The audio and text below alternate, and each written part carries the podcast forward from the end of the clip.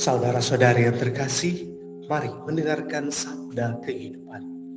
Matius pasal 23 ayat 23 dalam Matius pasal 23 ayat 23 sampai 26. Celakalah kamu, hai ahli-ahli Taurat dan orang-orang Farisi, hai kamu orang-orang munafik, sebab persepuluhan dari selasi, ada semanis dan jintan kamu bayar, tetapi yang terpenting dalam hukum Taurat kamu abaikan, yaitu keadilan dan belas kasihan dan kesetiaan.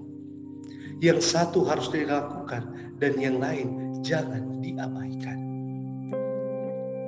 Saudara-saudari yang terkasih, bagi Yesus hukum keadilan dan cinta kasih adalah satu kesatuan.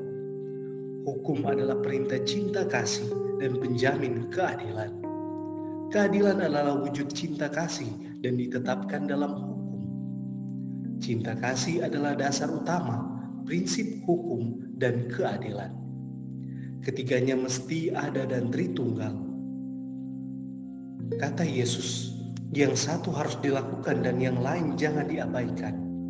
Prinsip ini sangatlah penting dalam mengambil sikap, terutama dalam karya pastoral. Sekedar menjalankan hukum tanpa terdorong oleh cinta kasih dan keadilan hanyalah legalisme belaka. Cinta kasih tanpa mengenal hukum dan mengabaikan keadilan hanyalah romantisme belaka. Keadilan tak akan terwujud bila hukum dilanggar dan cinta kasih diabaikan.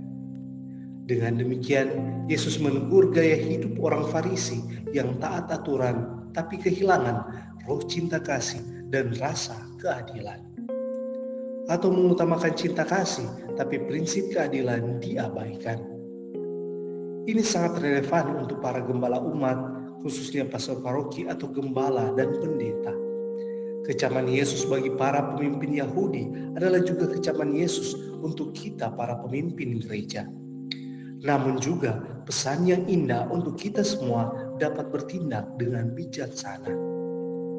Ya Yesus, anugerahilah kami roh kebijaksanaanmu agar kami dapat menjadi pelaku-pelaku firman dan tidak melalaikan tanggung jawab kami. Selamat menjalani hari baru dan semakin bijaksana. Pastor Revitano PR